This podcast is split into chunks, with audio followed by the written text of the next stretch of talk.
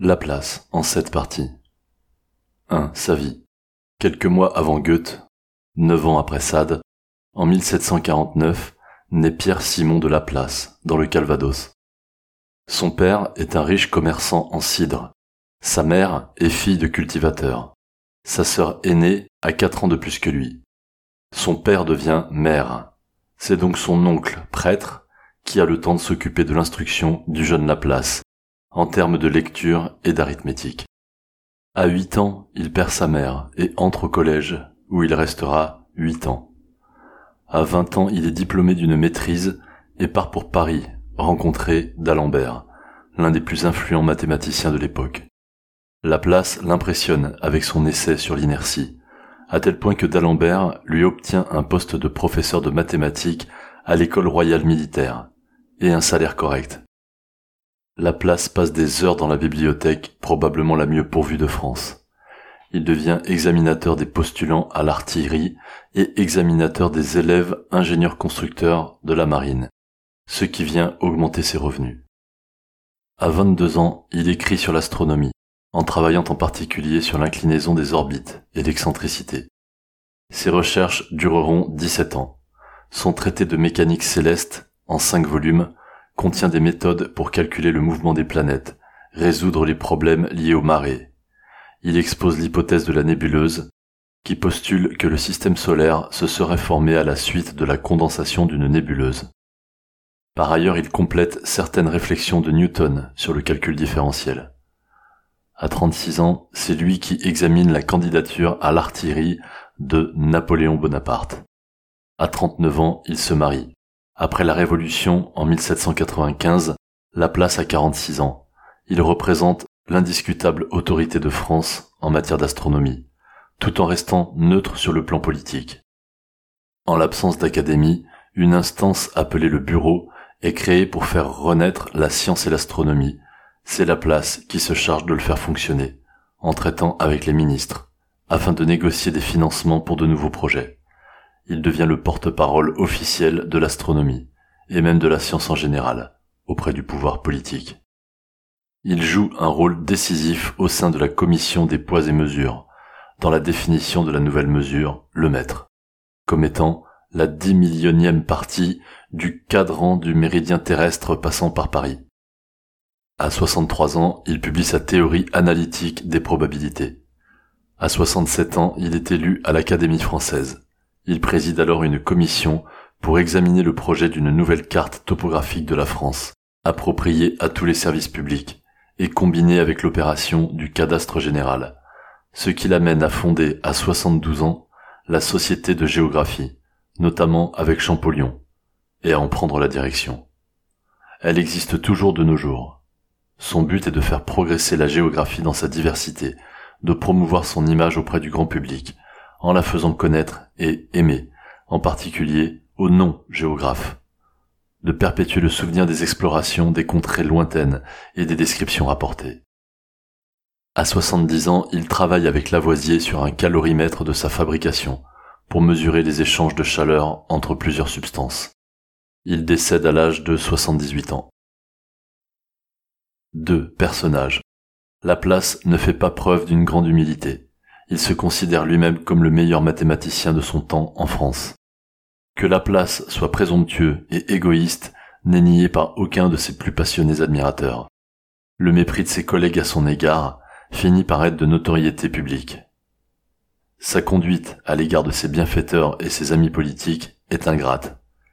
De plus, il s'approprie les résultats de scientifiques encore relativement méconnus. Ceux-ci n'oublieront jamais l'injustice dont ils furent les victimes. 3. Politique.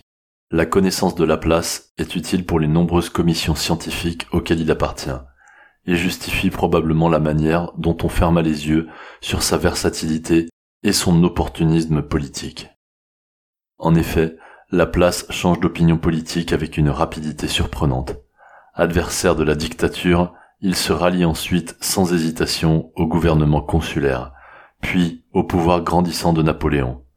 Ce dernier pourtant regrette d'avoir nommé Laplace ministre de l'Intérieur et déclare, après l'avoir démis de ses fonctions, Géomètre de première catégorie, Laplace n'a pas tardé à se montrer un administrateur plus que médiocre. De son premier travail, nous avons immédiatement compris que nous nous étions trompés. Laplace ne traitait aucune question d'un bon point de vue. Il cherchait des subtilités de partout, il avait seulement des idées problématiques, et enfin, il portait l'esprit de l'infiniment petit jusque dans l'administration. 4. Dieu. La légende raconte que lorsque Laplace publie son traité de mécanique céleste, l'empereur Napoléon le convoque furieux. Vous donnez les lois de toute la création et, dans tout votre livre, vous ne parlez pas une seule fois de l'existence de Dieu. Sire, répond alors Laplace, je n'ai pas eu besoin de cette hypothèse. Laplace mourut dans les bras de deux curés. Il n'est pas possible de savoir s'il est resté sceptique jusqu'à la fin ou s'il reçut les derniers sacrements. Nous savons simplement que son épouse, dévote, fit venir à son chevet le diacre des missions étrangères de Paris. 5. Astrologie. L'homme, porté par les illusions des sens, à se regarder comme le centre de l'univers, se persuade facilement que les astres influent sur sa destinée, et qu'il est possible de la prévoir par l'observation de leurs aspects au moment de la naissance. 6. Démon de la place. Cette expression fait référence à une expérience de pensée. Le terme démon ne provient pas de la place lui-même, mais a été introduit par ses commentateurs. Ainsi, dans son essai philosophique sur les probabilités, pour illustrer son interprétation du déterminisme dur, Laplace fait la proposition suivante. L'état présent de l'univers est l'effet de son état antérieur, et la cause de ce qui va suivre. Une intelligence qui, à un instant donné, connaîtrait toutes les forces dont la nature est animée, et la situation respective des êtres qui la composent, si d'ailleurs elle était suffisamment vaste pour soumettre ces données à l'analyse, embrasserait dans la même formule les mouvements des plus grands corps de l'univers et ceux du plus léger atome. Rien ne serait incertain pour elle, et l'avenir, comme le passé, serait présent à ses yeux.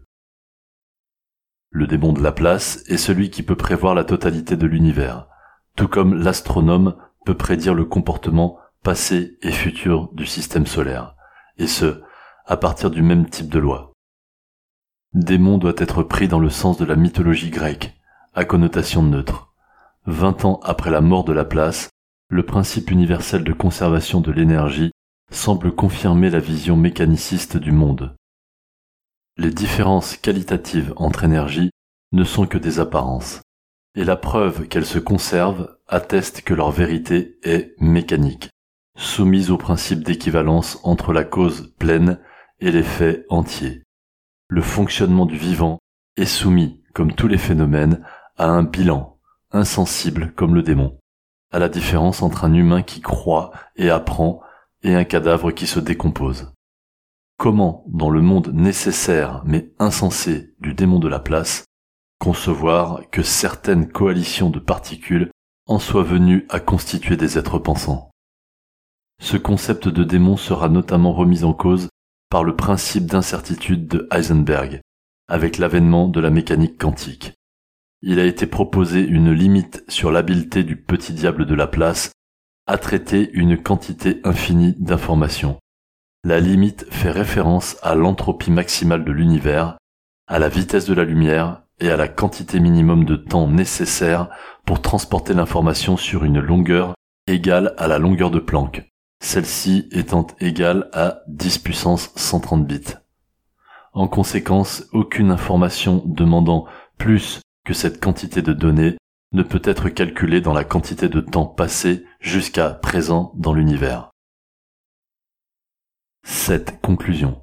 Dans le domaine de la mécanique céleste, Laplace a analysé les conséquences du principe de gravitation posé par Newton. En vérifiant la convergence entre la théorie et les observations, il a ouvert la voie à l'analyse des phénomènes naturels. Le génie de Laplace est d'avoir précisé et étendu un système proposé par Newton qui était encore contesté. Convaincu des limites naturelles de la connaissance, Laplace a cherché à réduire la part, trop commodément accordée au hasard, afin de ne pas restreindre sans raison le territoire offert à l'exercice scientifique. Héritier direct de Newton dans le domaine de la mécanique céleste, Laplace peut être aussi considéré comme celui de Pascal dans le domaine du calcul des probabilités, puisque grâce à ses travaux, cette discipline a acquis une puissance nouvelle. Posant les principes de base du calcul des probabilités, Laplace a introduit les notions de corrélation et rendu compte de la loi des grands nombres. Il a ainsi créé un outil universel non seulement pour les sciences physiques, mais aussi pour la biologie, l'économie, les sciences humaines et sociales. Laplace repose dans un tombeau au Calvados, dans un pré à l'écart du village. Ce mausolée a l'allure d'un petit temple grec à colonnes doriques.